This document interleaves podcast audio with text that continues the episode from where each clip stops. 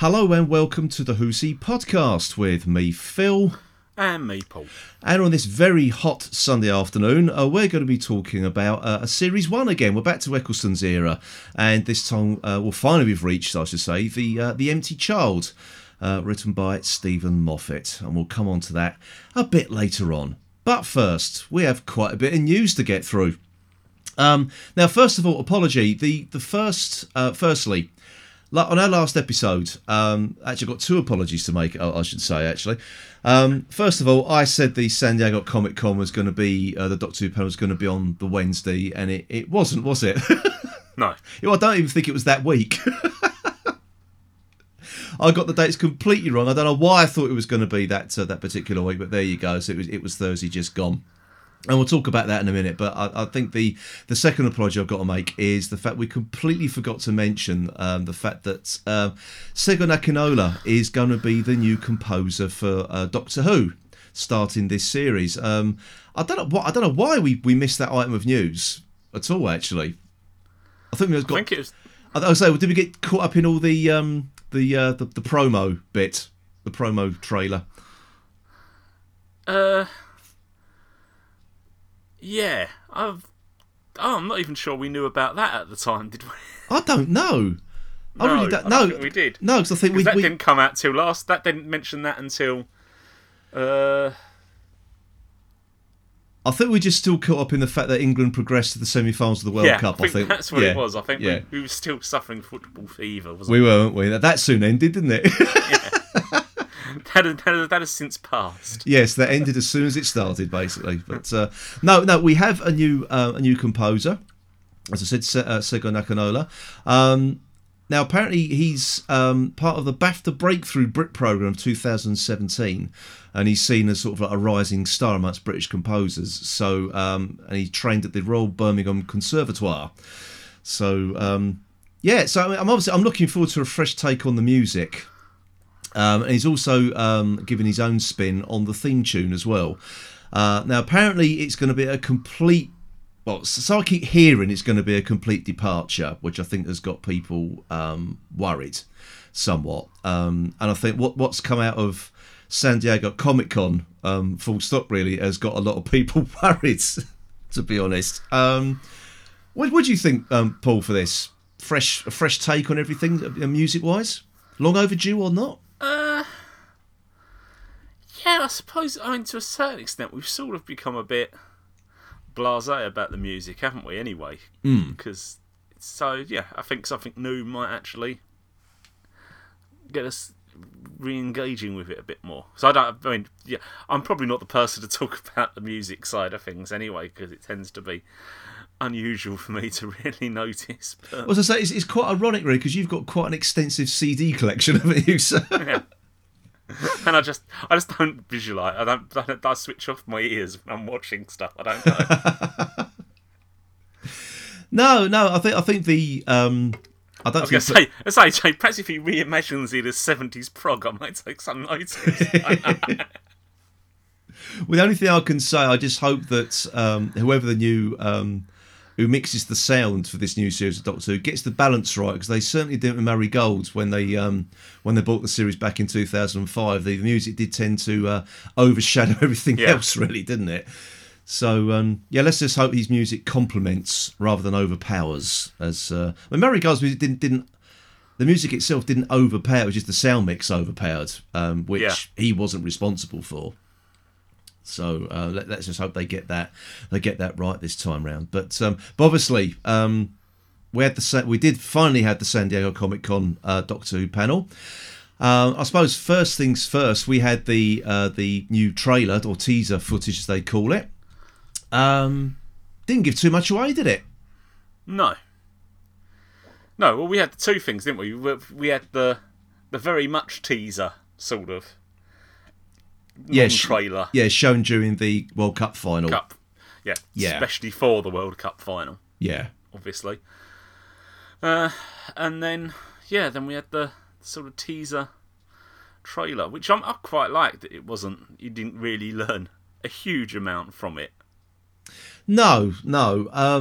I think people were expecting to see, you know, the the usual tropes, the TARDIS, so on and so on, which we still haven't seen, which is fair. I mean, everyone knows what the TARDIS is like, but I think some people have said that if you're trying to get people engaged with Doctor Who, everyone knows what the TARDIS is.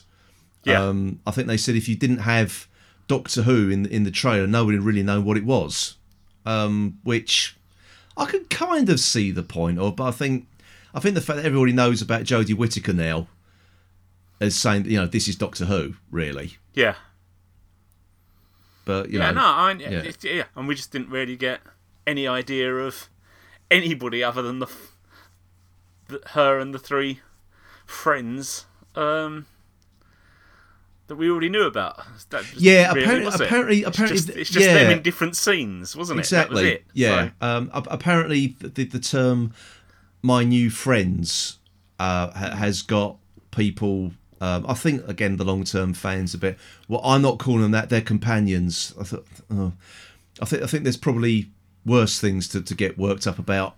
If I'm perfectly honest, but I think this is. I mean, I think if we go on to what was said at the panel itself, you know, I think Jodie Whittaker herself has said, you know, this is going to be something for new fans to get on board with, and there's also stuff for old fans as well. But then Chris Chibnall turned around and said, there's going to be it's all new monsters, new worlds. We're not going back on old villains again, no two-parters, there's no story arc either.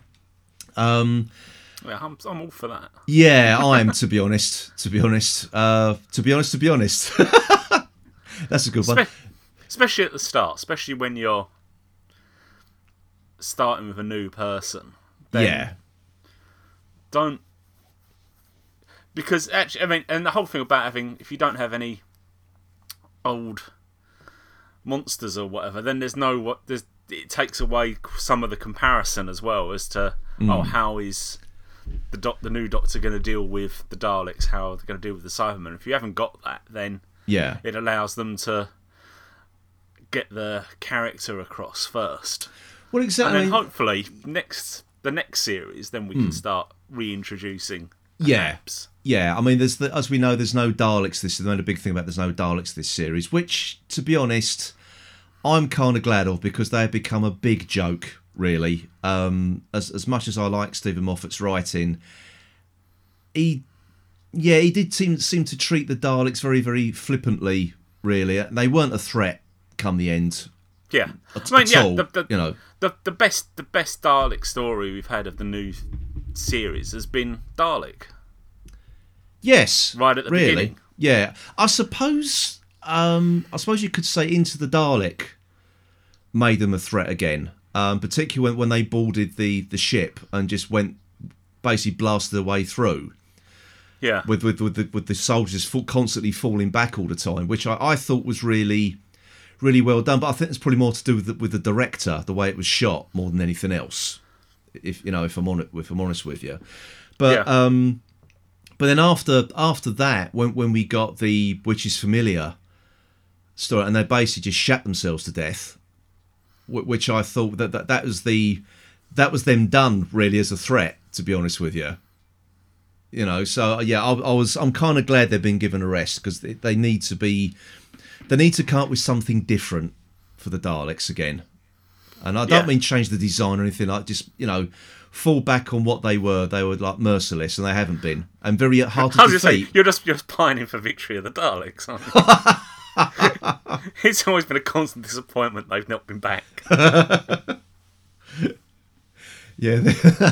fruit drop Daleks.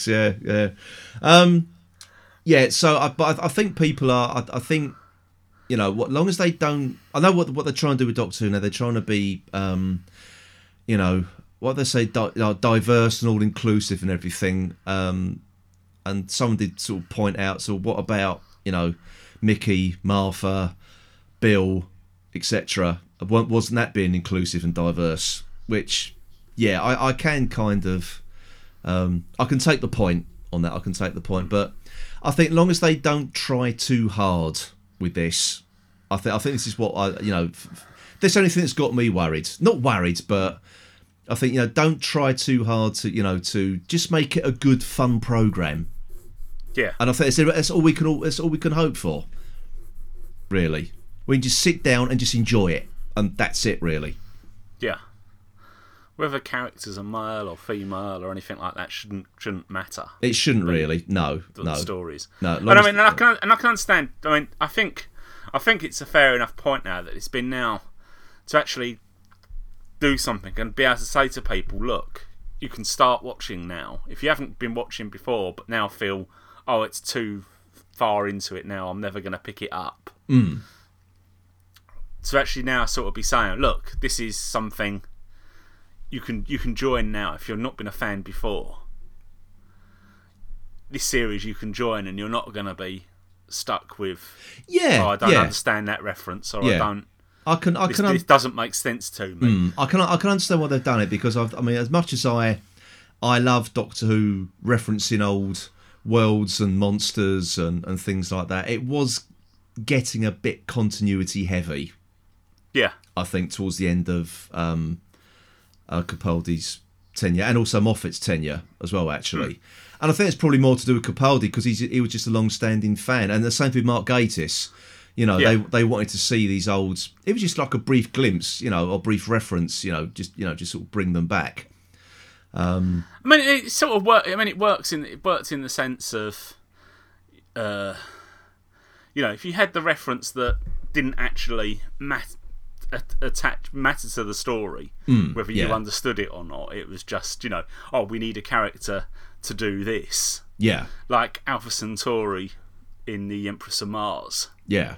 That didn't necessarily, you didn't need to know the back story to... No, you didn't. For that character, for that bit to work. It's just, but to the fans who had been with it for years, it was a nice thing. Yeah. But just to have stuff, completely different. You can just come to it. You don't have to be sitting there with your encyclopedia of Doctor Who to be able to follow what you're doing. Then that's fine. I mean, Yeah. I mean, I do quite like the references, and I wouldn't. I'm not objecting to them. No, me neither. Because I've watched all the old stuff. Yeah. Yeah. Same here. Apart from the stuff you can't be asked to buy, so no, I'm which seems to be a lot of Colin Baker's. There's a lot of stuff I've bought that I've not watched. But I have watched it before. I mean, as I said before, it's just actually now, because one of the things about doing a podcast is the fact that you stop watching stuff just for the sake of watching it, because you think, oh well, wait until we do that. I know podcast. What you mean. Yeah, I mean, I must admit, I do put on Doctor Who just to watch every now and again, but as I say, it's every now and again. It's not sort of like, before I was podcasting and started collecting all the DVDs, I would watch them. But as you say, when I've got a bit of spare time, I'll pop on a Doctor Who DVD. But as you say now, I think because we've been doing this for so long, it's nice to have a break. Well, I just get a feeling that we've been doing this for so long, we're going to get round to them all anyway. Yeah, I know. So you almost think to yourself, I actually quite like to come reasonably fresh to that. Yeah. Again, rather than having watched it 6 months ago. Mm. So. Yeah, exactly. Especially when we're doing it as a book review, because I quite like to read the book and then see how much I remember while I'm reading the book, and whether I can actually read the book without visualising the TV. Yeah, yeah. No, that's why we do it that way, isn't it, really? Mm. So rather than just taking the book as it is. But obviously, I wouldn't say I was... I don't know, I wouldn't say apprehensive is the right word, or nervous either. I'm just sort of like, I'm just not sure what to expect, and I don't know, I think that's probably a good thing, really. Yeah. Just sort of like, it's. I think as we briefly said before we start recording, this feels like 2005 all over again, and despite the fact that RTD said, it's all going to be new stuff. It's going to be no Daleks, no Master, no Davros, and then he gradually brought them all back in, didn't he? But you can sort of do that, because if you give people jumping in points, then you'd hope that if somebody comes in, starts watching the new series, yeah, likes it, they would then naturally want to go back and watch the older stuff, and whether that's I mean, older stuff of the new series or even the classic series. Yeah, I mean, I think a good. I think somebody bought this. I think I saw this on Twitter. And it's a very, very good point. The sort of like, well, the Daleks didn't appear until Pertwee's third season, and his first season had no returning monsters at all. But it did introduce the Altons, the Silurians. The second season introduced the Master. Yeah. So it, and the master. Yeah. but that's the thing, though. You know, it didn't fall back on those old tropes. It set itself as its own thing. And I think that was probably, you know, Barry Letts' intention. Yeah, I mean that's the most restrictive period in Doctor Who history, wasn't it? Set on Earth only, and yeah, exactly. So I, you know, it feels like. You know, it feels like that again in a way. It really does. So, but anyway, we shall see, because it's looking like it's going to be an October start, doesn't it? Now, really, October's now been mentioned rather than September. Yeah, that's handy. Yeah, I know, because you're going to be away in September. So. Yeah. I mean, it was sort of almost saying odds on it's going to be the first day I go away. Yeah, exactly. Well, now, I know. So they've said, haven't they, that the actual Christmas special is definitely not part of the series. Yes, it's its own thing. So, which well, fine, okay. As I said last time, I can take or leave the Christmas specials, because I say that they don't really add anything to it. But I mean, if this is all going to be standalone stories anyway, and no story arcs, then fine. I'm quite happy to have no story arcs for a change. Yeah. I mean, one of the things I was slightly worried about when they first started to talk about Chris Chibnall taking over, was the fact that we might end up with some sort of serial, as in the whole of the series would be one story that evolved. Yeah. And that was the thing that worried me the most when there was talk about doing things differently. Because I mean, that tends to be what to do, isn't it? You sort of have a box set series that you have to binge and watch all episodes for it to make sense. Yeah, that's it. I can take or leave that with some stuff, you know. And especially Doctor Who, I just sort of think to myself, no, it is supposed to be like little self-contained stories. And well, it is now. Somewhere, you go somewhere different. Yeah, I mean, it certainly is that. You know, it's certainly that. It wasn't we were growing up. It was a serial. You did watch it as a serial each week. But only in. It was like four. Or the longest we had when we were kids was six episodes. We don't go back as far as the 1960s. We've, like, you know, 10, 12 episode extravaganzas. But and that was only half an hour. So maximum you had 3 hours worth of one story. I just didn't quite like the idea of. I don't know about you, Paul, but I'm a bit tired of the binge watch, to be honest. Yeah, I'm just a bit fed up with it. I want to be. I want the cliffhangers. I want to wait until next week. I don't want it spoilt for me. I don't want it all over the, you know, social media and everything. I know I'm beginning to sound like a miserable old bastard now, but I think there are some things, you know, not everything has to be binge watched. I know that's the way television is now. No, it doesn't have to be, you know, because if you wait for the next week. I mean, something like Broadchurch, for argument's sake, we're talking about Chris Chibnall. That was event television for people. People couldn't wait for the next episode. And again, he kept a very, very tight ship. Nobody knew who the killer was until right to the very end. Which is what you want from a murder mystery, really, isn't it? So, but fine. And I'm liking what he's doing with Doctor Who. I know nothing about it at all. And people who have released stuff, as it appears that clip that did get released was from the very first episode, not from the trailer, because that was not used at all in either the promo thing we had during the World Cup or this for SDC. So, and quite right, and the person who released that has been blocked off of Twitter for copyright infringement. So you reap what you sow at the end of the day, so that'd be a lesson to everybody. So, but there you go. Now, obviously, out of San Diego Comic Con, there was a few items of TAT news to come out as well, but we'll come on to that later. But first, we, as we said in the last podcast, it was quite sad to actually talk about people who'd starred in the new series of 2005 onwards, series of Doctor Who, passing away. And unfortunately, we have another one. Another person, which really is shocking. Yes, it is. William Hughes, who played the young Master in The Sound of Drums back in 2007, has passed away at the age of 20, which is terrible, really. Yeah, absolutely. I didn't realise he also appeared in Torchwood, as well as the Torchwood story Sleeper, as well. So apparently he was an up and coming boxer. As well, who'd won 3 Welsh titles before winning bronze and gold at the Great Britain Championships. Right. So, and he was actually being trained by Enzo Macaronelli, who was Joe Calzaghe's trainer as well. So, yeah, that is terrible, really, absolutely terrible. 20, that's absolutely no age at all. No. I mean that really was pretty much a shock. Yeah, that really is a shock. Yeah.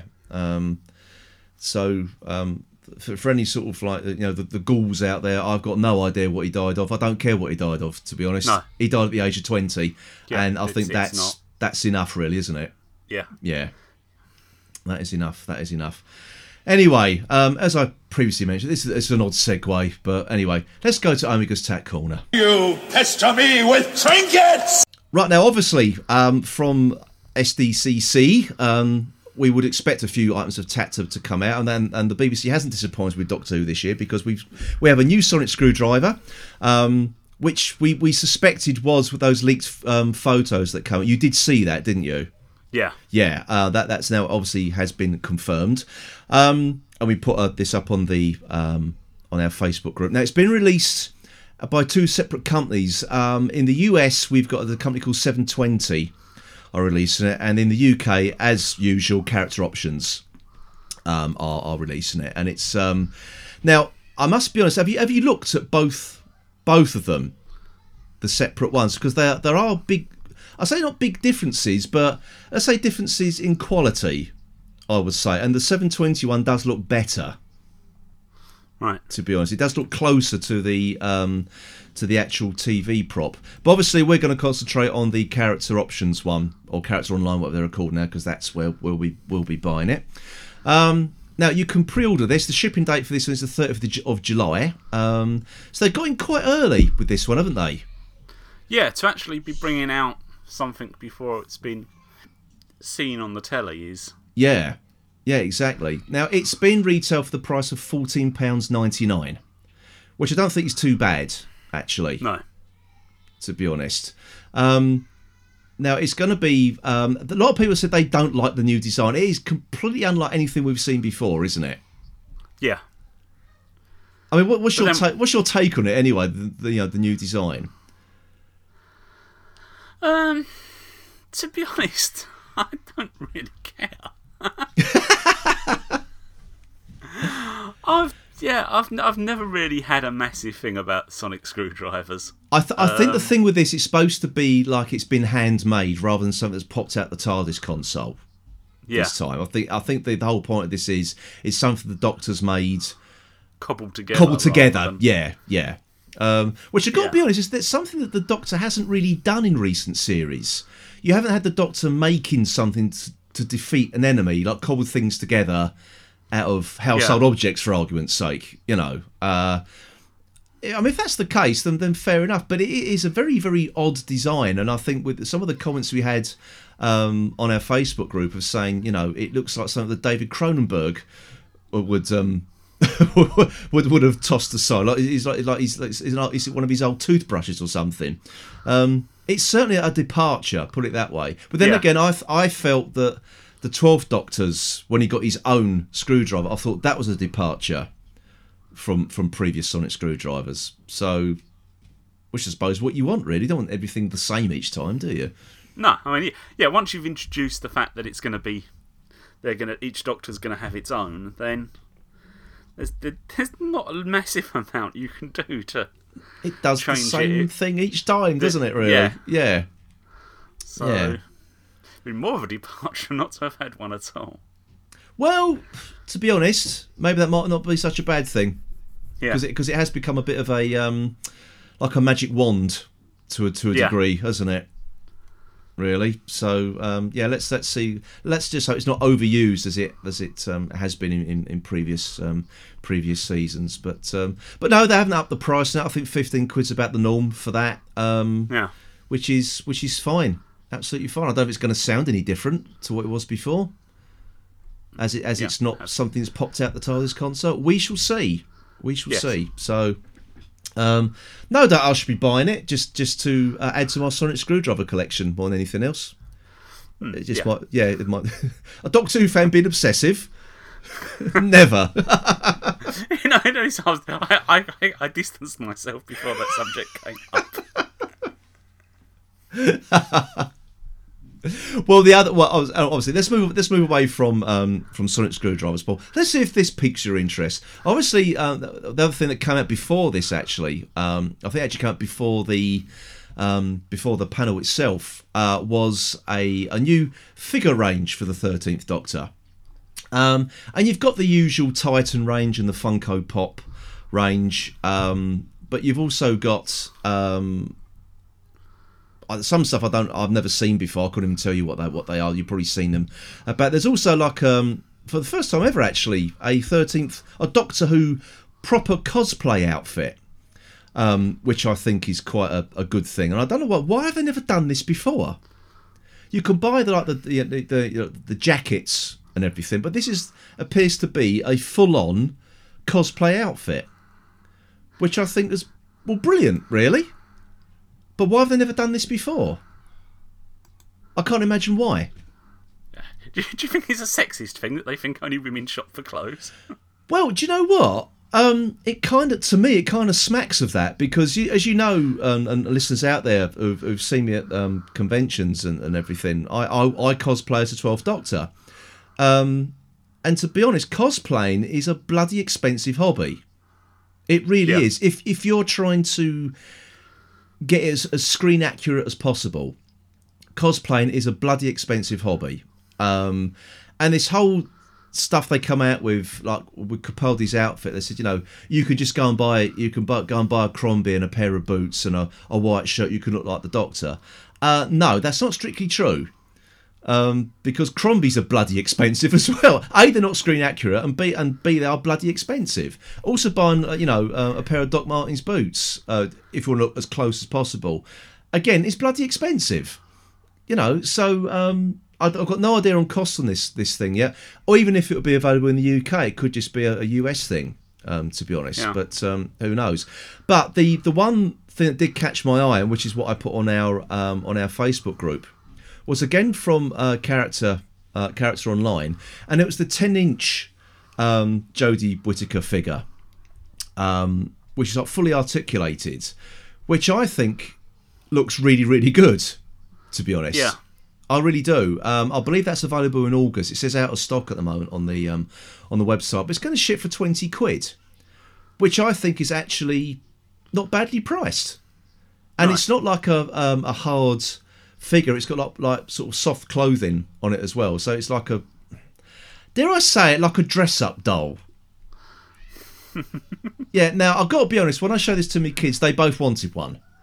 Yeah. So it looks like I'll be forking out twice for this one. So if you don't know, I've got a girl and a boy, twins, and they both wanted it. So fine. You know, it's. I think as far as they're concerned, it's the Doctor. Yeah. I think more from Amelia's point of view, she's not really into Doctor Who.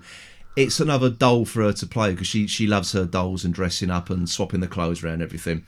And to be honest, so does Scott, but he likes it from the fact that but it's the Doctor. So do I. Yeah. Well, do you know what? That's the thing. When I grew up, Action Man was the thing I played with most.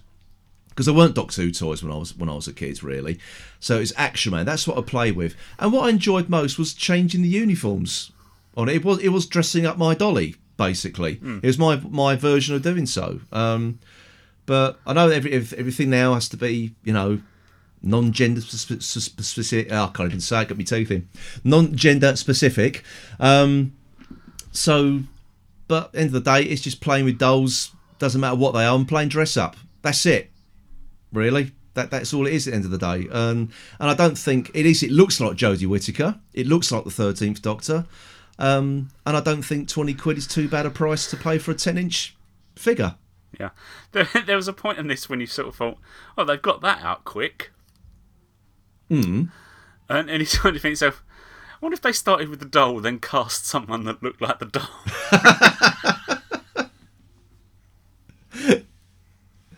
Well, as I say, compared to some of the other figures we've had out recently, they never quite got Capaldi's likeness, did they? No. They never did. Or Jenna Coleman's. No. And... or Bill's, when you look at that. That's the other thing now. Those we mentioned those figures sets that are coming out for the B&M shop in August. That people would have wanted a Bill figure when Bill was on the telly. Yeah. Or wanted a Clara figure when Clara was on the telly. Same with Matt Smith, same with Peter Capaldi. Why are they releasing them now? Yeah.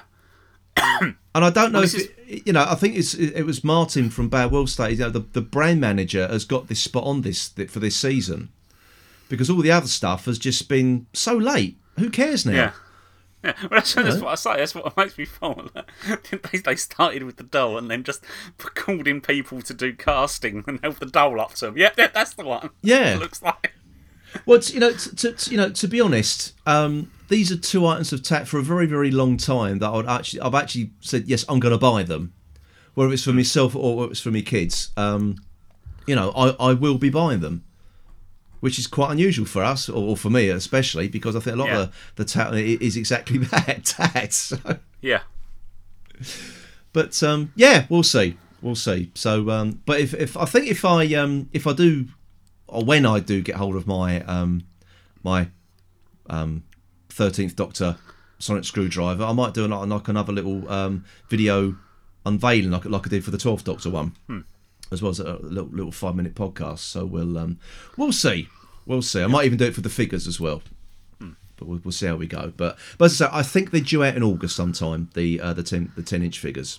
So so keep a lookout for that. So actually no, tell a lie. I've read down further. It says the shipping date is Thursday the 26th of July, but they're out of stock at Character Online at the moment. So you might have a bit of a wait.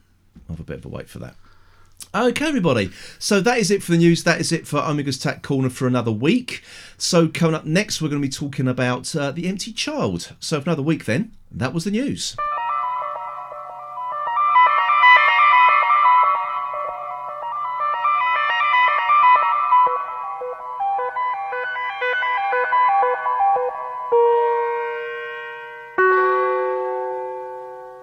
Right then, everybody, it's time to go back to 2005 and we're going to talk about The Empty Child. What exactly is this thing? No idea. Then why are we chasing it? It's mauve and dangerous. And about 30 seconds from the centre of London. Hello?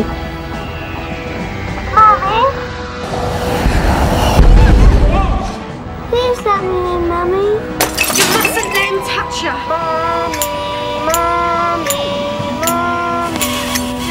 You a doctor? I have my moments. They've all got the same injuries, right down to the scar on the back of the hand.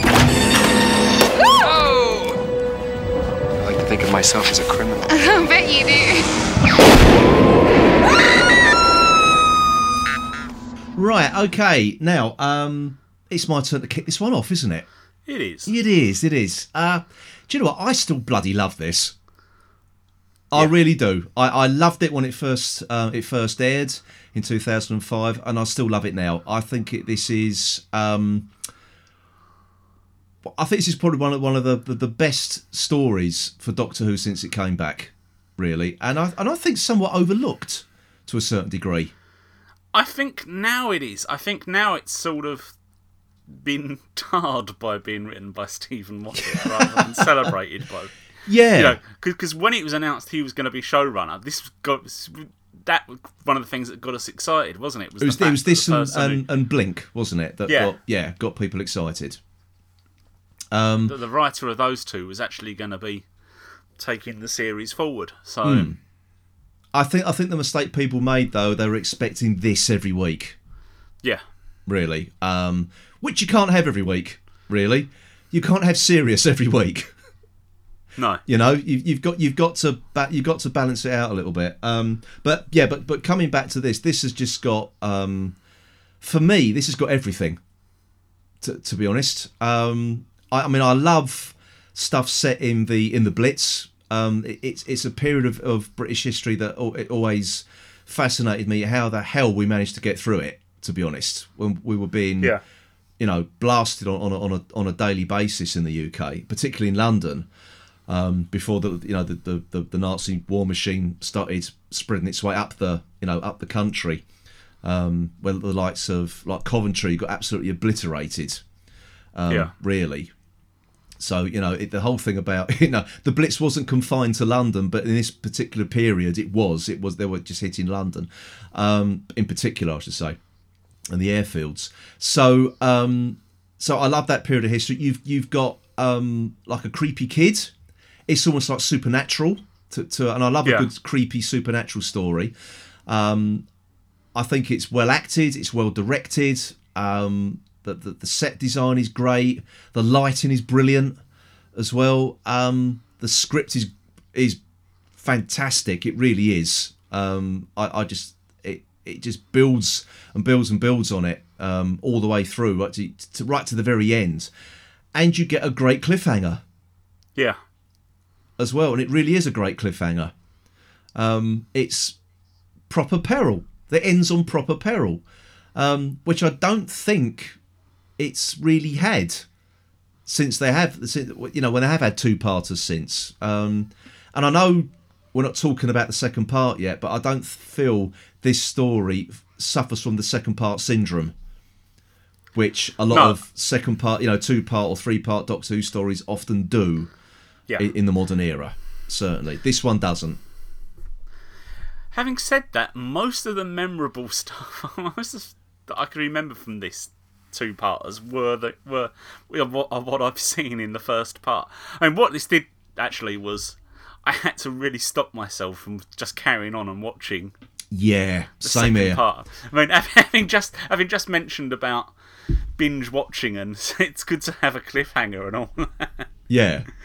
If we hadn't been doing this as a podcast, and I didn't want to watch the second episode because I'd only then go and confuse my little brain as to which happened in which episode if I'd watched it. Yeah. Cool. Yeah. Well, no, I think, back in 2005, we had to wait till the next week to watch it. Yeah. And it's now because we can. Yeah. We can watch the next episode if we want to. And I think that's my problem with everything must be binge watched now because you can. Yeah. Doesn't mean to say you should. There's a difference. Have a bit of self-control, which we both had to exercise when we were watching this. But I just absolutely adore this as well, and the whole fact that it's set during the London Blitz. You're in a the middle of a bustling city, and it's got quite a small cast. Yeah. Which I think is brilliant, to be honest. And it all happens in such a short time frame as well. Yeah, that's it. It's good. Let's not, forget, this story introduced Captain Jack to everything. Yeah. Go on. No, you first. Was actually John Barrowman's performance in this strike feels like the weakest link in it now. Do you reckon? But as much because I think he just inhabited the role, got used to the role and took it to such a good extent later on. You sort of almost want the Captain Jack of just starting in, of Torchwood sort of thing back in this. Yeah, yeah. It is that, he's so naive in this. Well, to an extent. Yeah. It's a strange character and a typical Moffat. He wasn't actually Moffat's character, though, was he? He was RTD's character that Moffat just wrote for first, as I understand. So, I mean, it's not saying I dislike it or anything like that, but it's just actually of all the, I just don't think John Barrowman quite got the character, or the character wasn't really formed as we know him now. Yeah. At that stage, so it sort of stood out a bit more than most everybody else in this. I think he's really brilliant, and you don't, you know. Well, I think the thing is, when I read that, you know, I mean, even Richard Wilson's Dr. Constantine. I want to come. Absolutely. I know. I want to come on to him later, actually. But I want to go back to Barrowman, because when they were announcing the cast for this new series, they said, like, Christopher Eccleston and Billy Piper, and immediately people went, Billy Piper? She's a pop star, right? So then they said, a bit later on, they announced that John Barrowman was joining the cast as it didn't say Jack Harkness, just called him as Captain Jack, as like an intergalactic con man, and to me it sounded awful, because I thought, John Barrowman, he's the bloke who did Electric Circus on children's TV on a Saturday morning, or during Going Live, wherever it was. So I was more concerned about John Barrowman than I was about Billy Piper, if I'm perfectly honest. I have to say, I had no idea who he was before. Yeah, but I didn't know anything about his whole musical theatre background. I just knew him from doing that thing on Saturday mornings, and I hadn't heard from him again. I just knew him from that in the early 90s, and that was it. He didn't write, he didn't call, he didn't text. That's Barrowman. I was more worried about that at the time. I really was. Yeah. But when I saw him, I thought, no, he's actually quite a good character, to be honest. You know, and I don't know. It just was because it's, you know, you sort of it's taking back to that role, and I suppose he's one of the few characters that has had the longest life in that one form, really, isn't it? Yeah, and I know people are crying out for him to come back. I don't know, maybe too much time's passed now for his character to come back, considering he's not meant to age as well. And I know John Barrowman still looks quite good for his age, but he's packing on the pounds a little bit now.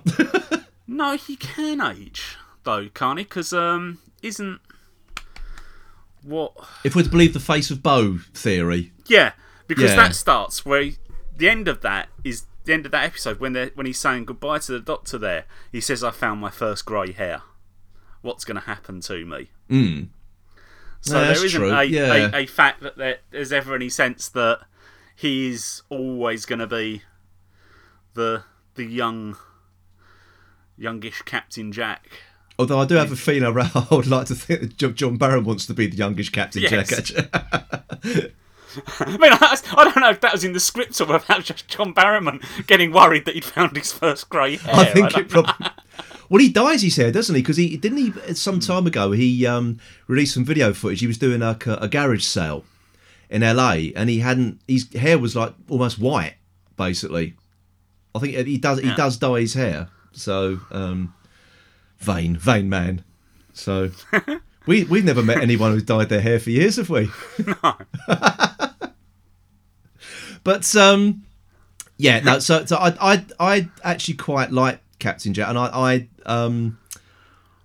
this sort of set the whole mystery of him, like the whole time agent thing. And I love Captain Jack's ship as well. I think that was I was sort of kind of sad that was done away with, really. Eventually. Well, I didn't. The next episode, actually. I can understand him. You know, revealing it to show Rose. Yeah. But you'd think he'd have wanted to cloak it pretty quickly in the middle of her. Well, to be honest, everyone was holding an air raid shelter, so there's no one really paying attention, is there, at that particular point? Yeah. So. Their planes were. I don't think the Luftwaffe were too concerned, to be honest. It wasn't firing back at them, so they didn't care, did they? Yeah, but, you know. They sort of made this big point of planes flying by in the background, and you think, well, you know, surely the whole point of camouflaging it was in that case. Yeah, but no, I can forgive that. It's Doctor Who for crying out loud, isn't it? Yeah, no, I mean, it wasn't something that I was going to be massively spoiled it for me. No, exactly. But no, you were going to say about Richard Wilson as well, weren't you? Yeah, I mean, just generally, because I think all the performances in this were brilliant. Yeah. And his for what could have been a over-the-top performance there, that was you really did feel this was a doctor on his knees almost, just trying to cope and knowing what's happening to him. Yeah. That it's happening to him as well. I'm just sad there wasn't more of him in the episode, to be honest. Yeah. Because I think, everyone just knows him as Victor Meldrew. Just being grumpy, but this was so far removed. Yeah. From it. And he has done other serious things as well, Richard Wilson. There was one particular. Oh, it was the League of Red-Headed Gentlemen. Sherlock Holmes. He was in that. He was like Moriarty's henchman in that, basically, in the Jeremy Brett version. Yeah. So he has done serious stuff before. Oh no, I mean, yeah, I think he generally is a very fine actor. But yeah, that was just outstanding. It was, yeah. And the way they introduced, the fact that it was, basically a physical plague. Yeah. Let the doctor find out for himself, and while the doctor's finding out for himself, obviously the audience do. Yeah, because there has been a. I think again, it's probably still got something to do with the 45-minute format. Is that or a contained story within 45 minutes? Is that just to keep the story moving along to get to the end? The doctor has to know what to do, rather than figuring it out. And I think that the beauty of this is it's a two-part story. You've got time for the doctor to try and figure it out, rather than just knowing immediately what it is and knowing immediately what to do. Because in this, the doctor's on the back foot. He doesn't know what to do. No.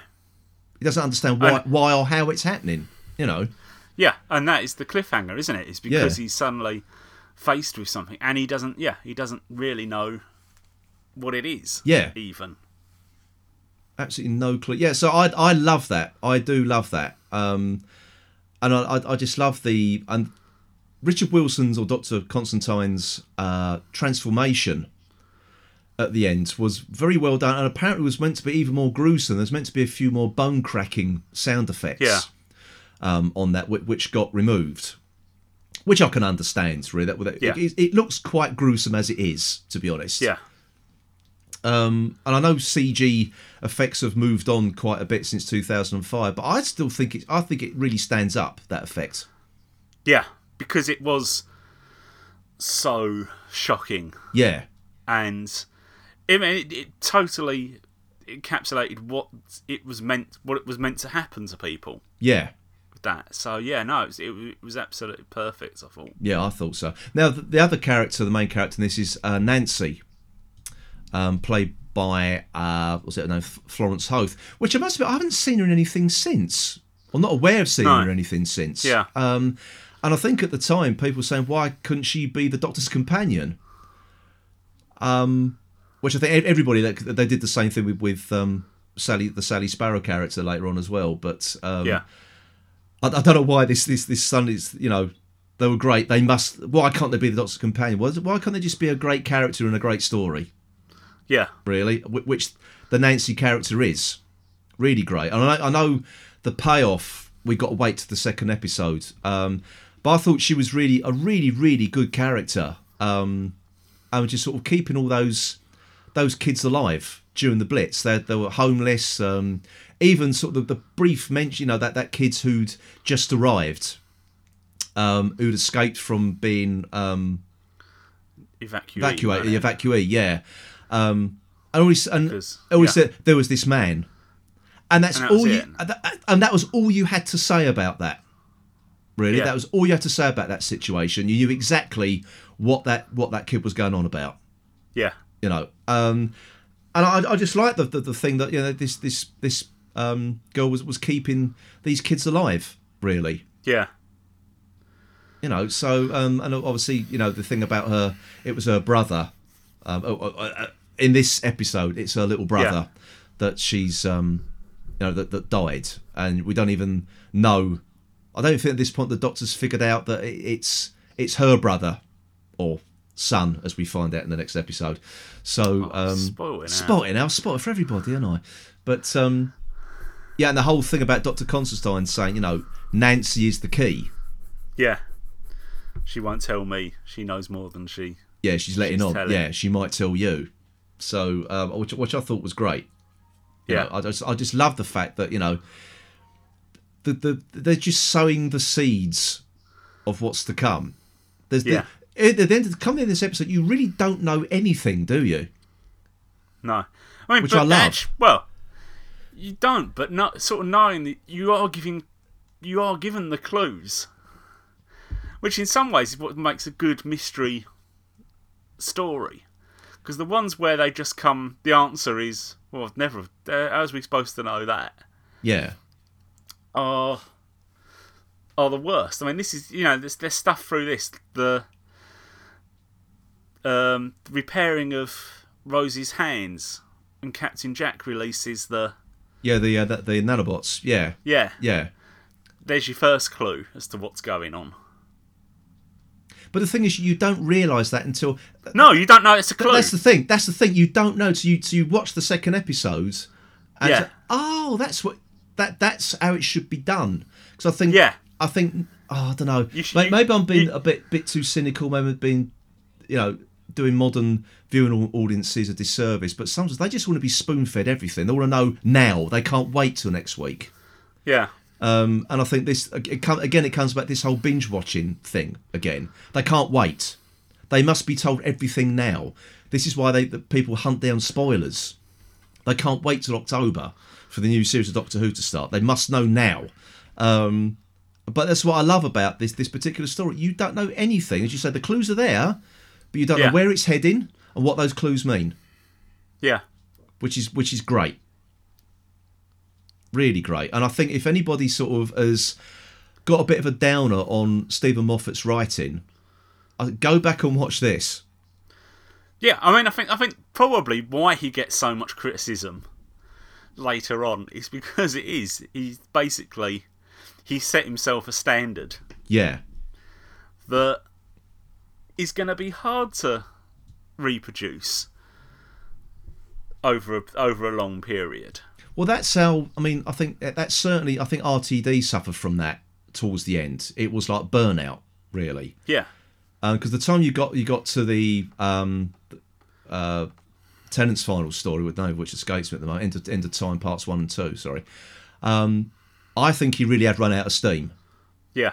I mean, you sort of think that the only way really a showrunner can stay in it that long is if they basically compartmentalise stuff and say, right, I'm not going to actually write anything for this. Mm. I'm just going to almost act as the old-fashioned overall script, perhaps editor, and I'll reject ideas or point people, say, oh, what do you think about doing this? Yeah. Rather than trying to write 3 or 4 episodes per series as well as... Yeah, because... Trying to... I don't know why that also became a thing. The showrunner was also the script editor. Yeah. Which I don't think is... Well, and the major script producer. Yeah, I know. Yeah. The major writer of the series. I mean, it was just set up by RTD, wasn't it? Yeah. I mean, to be honest, what you... Ooh, I don't know. I suppose what you need is... you need a Barry Letts. I know he was involved in... He would select scripts and stuff, but he would never... he did write stuff, didn't he? So that's a complete lie. Yeah, just under different names. So did Eric Saywood. I suppose the only one who didn't was John Nathan Turner. Yeah. Towards the... you've just ruined my argument now, haven't you? Yeah, exactly. I've completely undermined the whole argument there by mentioning John Nathan Turner, because some of the scripts he picked were shocking, to be honest. But yeah, I mean... No. Yeah. All right. No. Showrunner should be writing the scripts. There you go. No, but there's a point where they actually, I think, give themselves too much to do. Yeah. I think right. That's probably where RTD in later years and Stephen Moffat in later years started to have difficulty, was because they were trying to do too much. Yeah. Yeah. It certainly was. It certainly was. I think, you know, I mean, I'd still like to Stephen Moffat to write for the new. I'd like RTD to as well, actually. Yeah. But I can understand why they both decided just to walk away from it. Yeah. You know, I can understand. I mean, there is a point where you probably think, well, actually, unless I have a really, really good idea for a story, then no, I probably have exhausted everything I wanted to say. Yeah, I think so, yeah. Which is fair enough, to be honest. Yeah. That's fair enough. But I'd say, I think we sort of alluded to, you know, things they sort of did then. I begin to wonder whether they would do this now. Is Jack zooming on Rosie's bottom as she's hanging off the barrage balloon? Yeah. Whether they would actually do that now or not.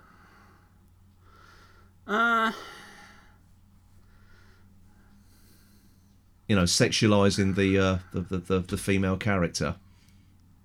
Well, we'll just have to see if the Doctor does it to Graham. So we've gone from Billy Piper's backside to Bradley Walsh's saggy old bottom, and that's just being ageist now. Come on, Paul, I'm younger than him. I know what a saggy old bottom looks like. I know what happens when you reach a certain age. Things start going south, mate. So.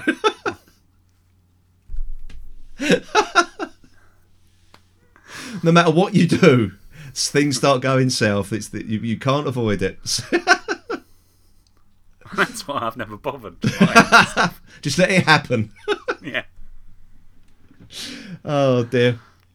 Yeah. But no, I know what you mean on that. Yeah. But I mean, I suppose it was just the easiest way to introduce. I mean, that whole scene did completely introduce Captain Jack's character, didn't it? Yeah. Yeah, it did. A bit of a flirt with both sexes. Yeah. Yeah. So yeah, and it was a quick shorthand way to do that didn't need to be turn out to be any longer than that as a scene. I mean, it just was a shorthand way to do it. So. Yeah, it was. Yeah, yeah. So no, it's you know, I think that scene served its purpose. I just don't think they would even consider doing that now. I'm not sure. So. I'm not sure. Yeah, they'd actually do the zoom in bit. No, you might still get the same dialogue. Yeah, but I know you've got to see what Jack sees, but I think you'd have had the full body shot of Rose, wouldn't you? Yeah.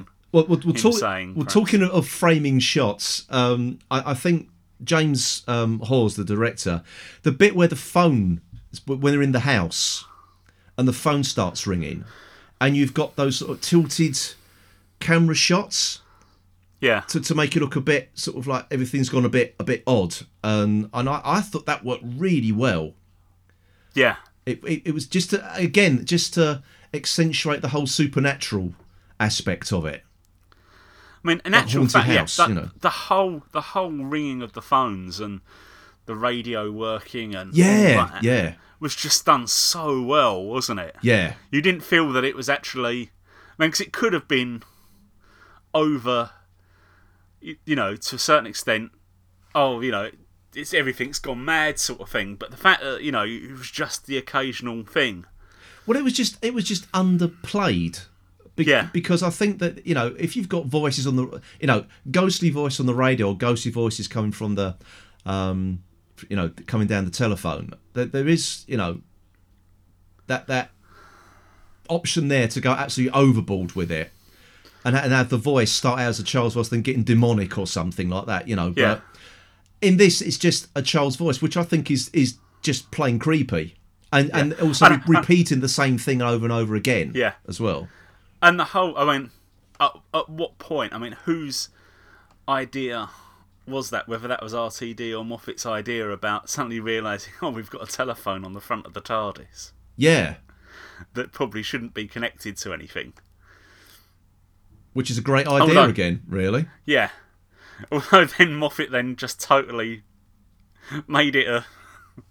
That's, by the time it got through to his era, that basically became a full working telephone with full signal anywhere, didn't it? Exactly, which again, kind of didn't make any sense because the Doctor was making calls from outside the TARDIS while he was inside it.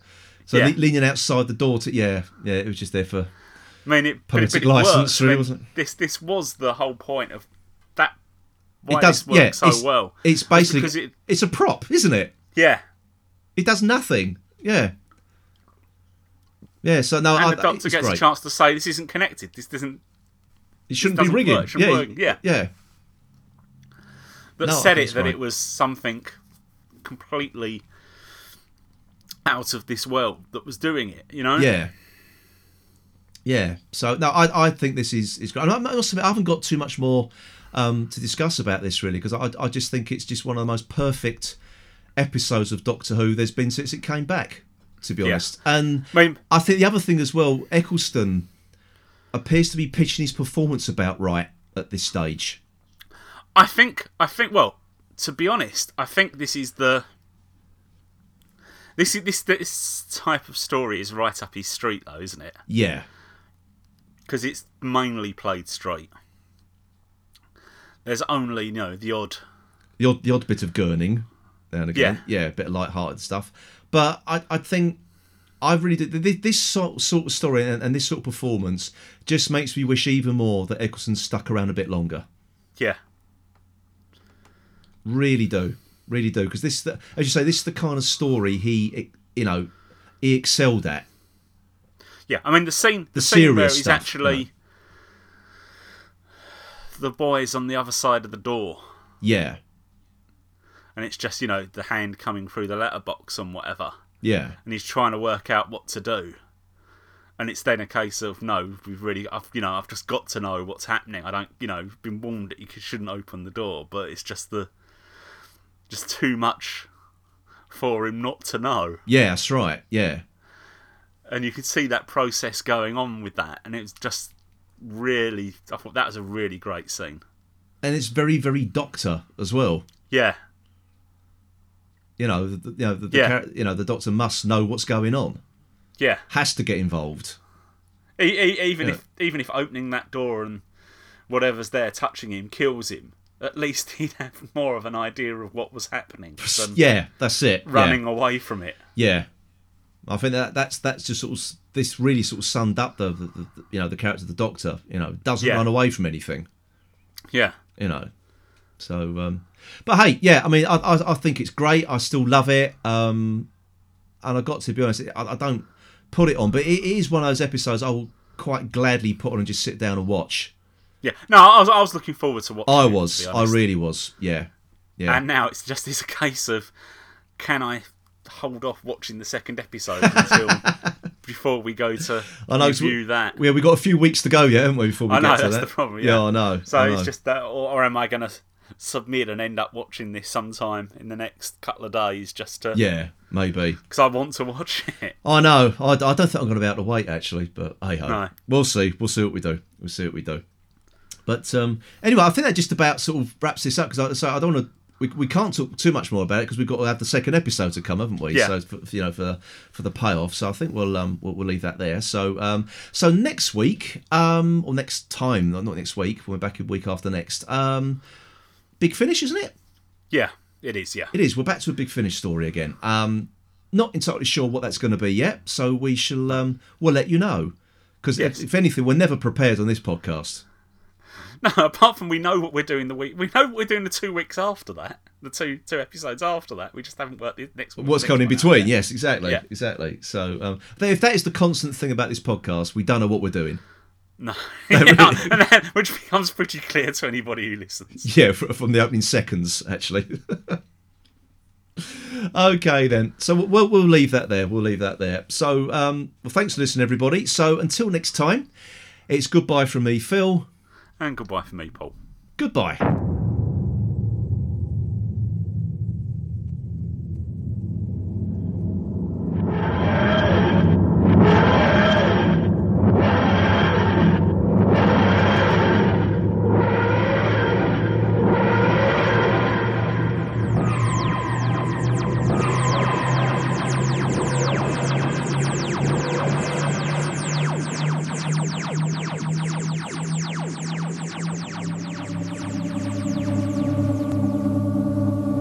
Listening to the Hoosie podcast. please visit our website at whos-he-podcasts.co.uk. You can also follow us on Twitter at whos_he_podcast. And please also join the Hoosie Podcast Facebook group. The Hoosie Podcast is a member of the Doctor Who Podcast Alliance.